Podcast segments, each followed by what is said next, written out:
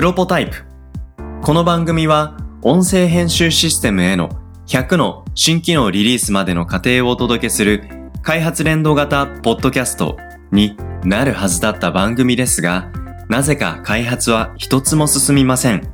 気がつけば、プロトタイプ開発を得意とするドットの実験レポート的トークに、今日も進捗は順調です。今日のテーマは、エンジニアのさりげないかこよさです。よろしくお願いします。よろしくお願いします。エンジニア、さりげないかっこよさ。うん。そうなんですよ。おーそもそも、そのさりげないの前提で、エンジニアさんあるあるで、うん。こういう風にかっこよさを出す傾向にある職種だよね、みたいのってあったりするんですか？えどどういうことですか？いやいや、なんか、うんい。や僕はコンサルではいなんとかしてますみたいな、なんか、あの、エンジニア特。有で、なんか、いや、聞聞いたの、なんはいか記事とかを、なんかめちゃくちゃ、な、なんでしたっけ？Listen good to me リッですね。スングッドトゥーミーをたくさんもらったぜ、みたいな。そういう、LGTM。とかとかとか。うん。そうですね。なんか、エンジニア、まあ、あんまり僕カテゴライズは好きじゃないんですけど、うん。エンジニアってでもやっぱり面倒見いい人は多いなと思いますね。おー。うん。あの、はあ、はあはあ、世間一般のエンジニアの印象って、まあ今だいぶ違ってると思いますけど、うん。一昔前はあの、オタクとか、うんうん。あの、コンピューターにずっと向かってる人みたいなはいはいはい。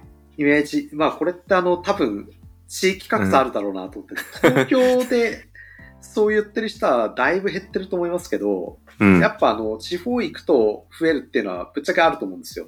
へえ。はあ、はあはあはあ、まだあの、なんて言うんだろうな。あのー仕事の話してても、うん。やっぱり IT に対する知識とかっていうのが違ったりするんで、はい。っていうのは、そこからまたあの、親世代が持ってる印象っていうのが子供に伝わってっていう形が多いので、うん。まあやっぱり全体的にまだ IT エンジニアっていうものに対する偏見とかは地方の方があるかもしれないなうんうんうんうん。まあただ。まあそれは今回の話とは違くて、面倒見がいいっていうか、はい。あのー検索の文化ですよね。IT って。なんかわかんないのあったらすぐ検索して調べるじゃないですか。しますね。うん。で、誰かが、あの、その誰かの悩みについての答えを、うんまあ、 Qiita でも、ノートでもブログでもいいんですけど、どっかに書いてくれてますよね。確かに。ちょっとね、僕もエンジニアじゃないんですけど、最近調べたことがありましたよ。お、なんか、とある、その URL はい。の情報を、うんそのデータベースに毎日蓄積してトレンドデータで分析したいなっていうのがあって、あの、まあ、ポッドキャストの順位のトレンドだったりするんですけど、はいはい。アップルが、あの、もうその瞬間のランキングを、あの、うんフィードで公開してたりするんですよ。うーん。う。ん。でもそれってスナップショットなので、うんうん。なんか今日の朝と夜と翌日の朝と夜とってなんかこういうので撮ってってどう一つの番組が順位変化してるかなって見たくて。うんうん。で、まあ、スクレーピングという言葉ぐらい僕もさすがに知ってるんですけど、うんうん。やり方はわからなくて。うんうんで、スクレーピング、Google ビッグクエリ保存みたいな、なんかそういうことを調べて。はいはいそしたら、なんかどこかのニュースアプリの会社のエンジニアさんが、なんかその Python の、うんえースクレイ、えースクレイ、なんだっけな。スクレイパイみたいな名前かな。はいうん、スクレイパイをはい。使って、うんうんで、その後何とかして、何とかしてとかって、なんかそういう手順の動画とか、うん記事とかをアップしてて、いやー、やっぱり、うん。うんこういうのを公開してくれてる人がいるからこそ、うん、ありがたいなって思うことってすごくあるから、なんか今、うん浅井さんがおっしゃった検索の文化っていうのは、探すっていう人と、うんそれに答えるっていう人のこの両方が、なんかいるっていう、そういうエコシステム。うん。そんなイメージを今、持ちながらお聞きしましたね。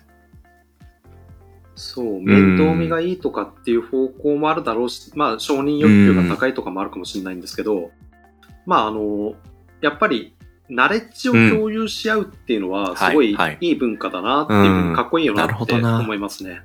なんかやっぱり、普通のビジネスの話って、これはあの、なんか外に出すのはもったいないだろ、うちだけのうん。うん。動画にしろみたいなのってあるじゃないですか。でもすげえ大したことないことをなんかそんな風に言ってたりとか、なんか、うポッんプ。の書き方とか、そういうような、なんか公開してもっと世の中全体的に良くしていきゃいいじゃんっていうのが、業界としてなんかそういう下地が出来上がってるっていうのは、まあこのエンジニア界隈のかっこよさではあると思うんですけど、今回はですね、なんか、そのはい業界のかっこよさっていうよりは、まあエンジニア個人としてのかっこいい感じっていうのが、ああー、これかっこいいなと思って。その、なんか社内で誰かそういうさりげないかっこよさを出してた人がいたんですか？ですね。なんかあの、すごいちっちゃいところから言うと、うち、さりげない優しさをいろいろ出してくれる人たちって結構多くて、うんあの、例えば、えっ、と、いついつちょっと軽くズームできますか、みたいなのを、社内のスラックでまああったりますよね、そういう仕じゃないですか。組で、あ、大丈夫です、大丈夫です。あ、じゃあみんな OK っすね。っていうふうに言ったら、あの、もうそっから争奪戦ぐらいの勢いで、じゃあ、私予定立てときますって、予定立てて、焦点立ってやったり。で、ちょっとあの、二人だけでちょっと軽く話したいっていうのも同じように予定は全部登録するようにしてるんですけど、その時も、例えば僕がちょっと打ち合わせ中に、まあチャットで軽く返信だけして、あ、その日なら大丈夫だよとかっていうふうにしておくと、ほうじゃあ予定投げときますみたいなものとか、あのースラックの中のちょっとしたメモとかを、あのはいはいはいはい後からね、探すときにピンをたどれば見やすいみたいなのありますけど。情報共有するときも基本的には URL くっつけてくれるとか、そういうのがあるんですけど、今回はそれをさらに一歩進んで、ちょっとこういう困りごとあるよねっていうものを、エンジニアらしいですよね。あの、はいはい。ボット作ってみました。はいみたいな感じで、今回はですね、ドットのスラックに突然、 translation bot ってのがなんと、わお。爆誕しまして、はい。で、うちあの、ミャンマーそうですよねチームいるじゃないですか。いますよね。うん。で、ミャンマーチームとのやりとり、英語だったりする時もあるんですそよ。の、日本語の時もあれば、英語の時もあるっていう、そんなイメージですか？うんうんうん。そうですね。うん。で、まあなんかその辺から、ちょっとあの、はい。別にうん。雑談とかは、そんなあの、ミャンマーにいるメンバーたちとするわけじゃないんですけど、スラックで。ただあの、ちょっと言ってることを理解しきれなかったから、翻訳にかけようかなみたいなのあるじゃないですか。それをいちいちなんかあの、うんうん。Chrome 立ち上げて、翻訳サイト行ってってのめんどくさいよねって話があったんで、あの、スラックの中に投稿されたうん。メッセージに対して、はい国の国旗を。リアクションで、あの、はいはいはい絵文字つけると、その 絵文字がついた投稿を翻訳して、うんその国旗の国に、の言葉に翻訳して、なんスレッドの方に投げてとくれ、るっていうのが、突然、こんなん作りましたって面白いやー、これは、おおすげえい。な。だってそのチャンネルは基本的に、まあ、多くが日本語でやり取りはされてたけど、そのチャンネルの中には、まあ、ミうんャンマーのメンバーだったり、まあ、日本語が母国語ではないメンバーもいて、その、なんか、チャットのまあ、やり取りとか、頻度とか、流れとか、うん。そういうので、まあ、もしかしたらちょっと置いてかれてしまいがちな人たちがメンバーにいたかもしれない。うん。うん。お今ちょっと、スラックを実際に立ち上げながら、あの、浅井さんと会話してるんですけど、今、アメリカの国旗がね、立ちましたね、これ。おー。そうですね。アはい。メリカの国で旗がついたら、すごいメッセージの中入っていくと、あ、すごっ浅井さんの今日の収録メモが全部英語になってる。じゃあ今から英語で喋りますかっていう、なんか、難しいトランスレーション。それはボットみたく簡単にはいかないんですけど。で、まあ、その国の国はい。旗全部にまだうんうん、うん。対応とかしてるわけじゃないですけど、まあ、対応した国旗に対してはもうどんどん翻訳かけてってくれるよと。いやー、これが爆誕したっていう瞬間の、おーっていう、なんかその気持ちの盛り上がりを、今お話聞きながら感じますね。お、すごいすごいすごい。いやー、なんかかっこいいなっていうのがありますよね。もう一個リアクションアイコンつけてくれたのは、これがはい。ミャンマー語ですか？そうですね。これミャンマー語ですね。全然、なんか、こういう書体なんですねって全然、ポッドキャストで伝わらないんですけども、僕の表現力が全くないから。ミャンマー語は非常に難しいんですよね。あの、はい母音と子音みたいな美関しいですね。でも、このなんか丸みがかった、その、円がなんか連続してるようで、ちょっとずつ組み合わされたり、ちょっとずつその、えっ、と、円の欠けてる部分の大きさとか向きとかが違かったり、ちょっと折り返しがあったり、なんかリンゴマークみたくピョンって丸の外に文字が出てたり。うん。なんかこういうのがパッと作られて出てくるっていう、うんその喜びってありますよね。で、それに対してまた、なんかうちのスラックって、弊社の神っていう何ですか絵文字があるんですよ。弊社の神っていうのが、あの、うん。リアクションでつくと、あの、 God チャンネルっていうところに、あの、弊社の神っていうメッセージがついた投稿っていうのが自動的に連携されるようになってて、面白い仕組みをまたそこで、スラックで 仕組み作ってるんですね。いいなぁ。あ、でもそれ欲しいかもしれない。そうなんですよ。うなんか、うん、こういう、まあ今、トランスレーションポットっていうやつを参考例で言いましたけど、こんなん作ったんですけど、ちょっと便利じゃないですか、みたいな、そういうのが、はいちらほらあはいはいったりするんですよね。で、そういうのってなんて言うんだろうな。あの、僕はシステム開発もものづくりだと思ってるんですけど、そのものづくり、職人さんがなんか自分の技術でこんなのパパッと作ったよみたいな感じかっこいいですねかっこいいじゃないですか。そして、楽しさも溢れていなんかそうる。いう、ううんん。前向きな気持ちそうなんですよ。になんか満たされた様子をすごい感じますよね。うんうんうん。前回の収録であの、うん学生に授業やってるって話をしましたけど、やっぱりあの、エンジニアっていう仕事は楽しいよってのは伝えたくて、で、今ってやっぱり、なんかあの、エンジニアというか、IT エンジニア目指してる人、うん学生たちとかって、なんかネガティブな情報ばっかりはい持ってますよね。そうなんですね。僕ちょっと最近のそういう事情っていうのがあんまりうんわからないんですけども、例えばどんなネガティブな印象だったり？あのーこれはもしかしたら僕、ん何回もこの、ポッドキャストでも言ってるかもしれないんですけど、デスマーチとかっていう言葉とかですね。で、あの、うん激務っぽいみたいなのとか、あの、クライアントが無茶な要望を言ってくるとか、なんかそういうのって、例えばあの、顧客が本当に求めていたものって言って検索すると、うのブランコの絵が出てくるんですよ。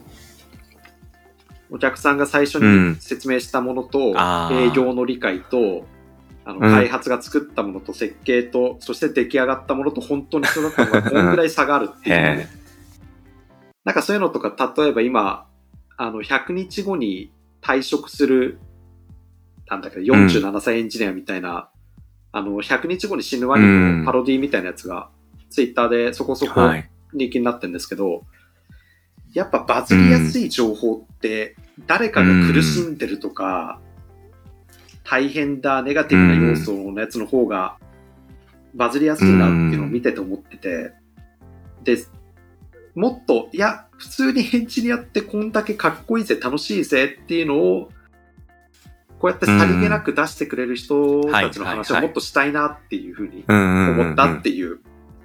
ねこんなのあったら便利だよねっていうのをパパッと実装して共有するってめちゃくちゃかっこいいじゃないですか。なんかこういう人をもっと出していきたい。いいな、その弊社のゴッドっていうのを、その弊社だけじゃなくて、時、時、と時折、あの、パブリックに、あの、弊社のゴッドを、うん。浅井さんのツイッターとかで僕僕も見れたら嬉しい。うん。あああ、それいいっすね。なんかたまにうちの神を紹介しますみたいな。となんかそういうのってね、まさにドットが作ってる4コマ漫画の題材になったりとかもしそうですよね。うんうん。うん。そうですね。あの、その弊社の、うん弊社の神のチャンネルで、あの、なんか、やっぱりうちのネタっぽい要素というか、弊社の神っていう絵文字と、なぜかウホウホっていうちゃんウホウホあの絵文字があるんですけど。ウホウホうんウホウホはいあの、ゴリラのウホウホ。うん。何を指してるのかよくわかんないですけど、あの、それも弊社の神チャンネルに投稿されるんで、あの、本当にすごい神となんかネタっぽいのが混ざってるんですよね。うん面白いなうん。うん、弊社の神チャンネルに。プログラマーだけじゃなくて、うちの、えー、こはいのポッドキャストのグラフィックレコーディングをやっている、うん。えー、なっちゃんのうん。イラストとかもよく弊社の神として紹介されてたりはしますね。なんかそういうチャンネルを作ると、ちょっと間違えると、なんでしょうね。例えば、まあ、あんまり批判するわけじゃないですけど、そうやっていいねとかリアクションたくさんつくと、はい。なんかお金に変わるみたいな、うん。そういう仕組みがたまにあったりするじゃないですか。うん。あの、給料に変わって返ってきますああー、みたなはいいはいはい。もちろん数字的ななんかその積み上げってことも一つの分かりやすい成長のバロメーターだったりはしますけど、なんか別に一個一個のうん。内容に優劣はないし、うん。うん。なんかその、うん、その仕組みのいいなと思ったところは、誰かがたった一人でも、その弊社の神ってすると投稿されるっていう。うん。うん。うん。で、それは、うですねその、いいねの数、リアクションアイコンがなんか20個ついたから評価されるってことじゃない。うん。どんな小さなことでも、うんそこに込められた心意気とか、うん。誰かがちょっとうんうん何かより良くしようとした前向きな気持ちですよね。そういうのになんか触れられることのなんか幸せって、数字の大小とかあんまり関係ない。ううん。んうん。うんうんなんか、そう、あの、あんまりこのうん、誰かが善意でこんなの作ったぜっていうのを数字に反映しすぎるとまずいですよね。うん。まあ、あの、もちろんそこは評価としては考えるんですけど、はい。これやったから評価が上がったんだじゃなくて、うんもっと純粋に、ちょっとこんなん作ったぜっていうのを気軽に共有できて、みんながなんか喜ぶんです。それってかっこいいよねぐらいの感じが僕はいとてもいいなと思いました。いや、なんか最近、プロポで次のフェーズの仕様とか考えるときに、エピソードの評価ってどう捉えられるべきかなと思ったときに、実はレーティングを、その、うんパブリックにすることをやめたんですよ。うん。まあなんかその、えっ、と、レストランポータルサイトとかでは、ね、みんなが口コミつけて、うん。まあ、アマゾンとかもそうですけど、うん別にその、うん。そういう経済的な、そのお金が激しく動くところにおいては、あまりに劣悪な商品は、やっぱり低く評評価をつけられるべきで、うん。そうでないとやっぱり経済,、経済的な損失とか、時間的なそのうん。損失とか生まれるので、それはやっぱ防がなきゃいけないけれども、なんか僕が取り扱ってるポッドキャストって価値観の話だったり、視点とか気持ちの話だったりするんで、それって人それぞれ捉え方が違う。うん、それを誰それさんがレイト5をつけました。誰それさんは1をつけました。うんなんかそれをどう集計するかにもよりますけど、なんか一概にトータル平均すると3.5ですとかってつけたところであんまり意味をなさないなっていうふうに感じたんですよ。うん。うんうんうんだからなんかそういう、その評価のあり方？うん。それが、ただそのエピソードの良し悪しを決めるっていうわけじゃなくて、その、それを新しく見る人とか、それを受け止める人の自由な受け止め方を許容するっていう、そういう考え方？うん。そこにおいては、なんか必ずしも定量的な評価だけじゃないなって思うし、うん。なんか誰かのそういう、ちょっとしたあったかい気持ち、それに触れられるっていうところは別に1個だろうが10個だろうが、どっちも平等だっていう。うんなんかそういうことを社内からこうやってたくさん、あの、共有される仕組みがあるっていうのは、まあなんか、うん、うん気持ちの良いスラックのね、景色がそこにあるんじゃないかなっていうふうには感じましたね。うん。うんうんですね。まあ、作。ったエンジニアもやっぱり反ね応あるとうん面白いと思いますし、ね、うんうん楽しくもの作ろうぜっていう意味でうんは、非常になんかいろいろ今まで仕掛けてきたやつが、仕掛けてきたっていうか、勝手になんか生まれてるんですけど、うん。まあその辺がなんかうまいこと、ね、言ってるなっていうふうに感じて、しかもまあ、その作ってくれたエンジニアのその姿勢っていうのすごくかっこいいなというので、うん。紹介させていただきました。そういう姿勢がまた、クライアントワークだったり、あの、実務の方だ。あの、うんいい循環、なんか生まれてくるといいなというふうに感じましたね。はい。ありがとうございました。では、今日はエンジニアのさりげないかっこよさについてお話ししました。ありがとうございましたあ。りがとうございました。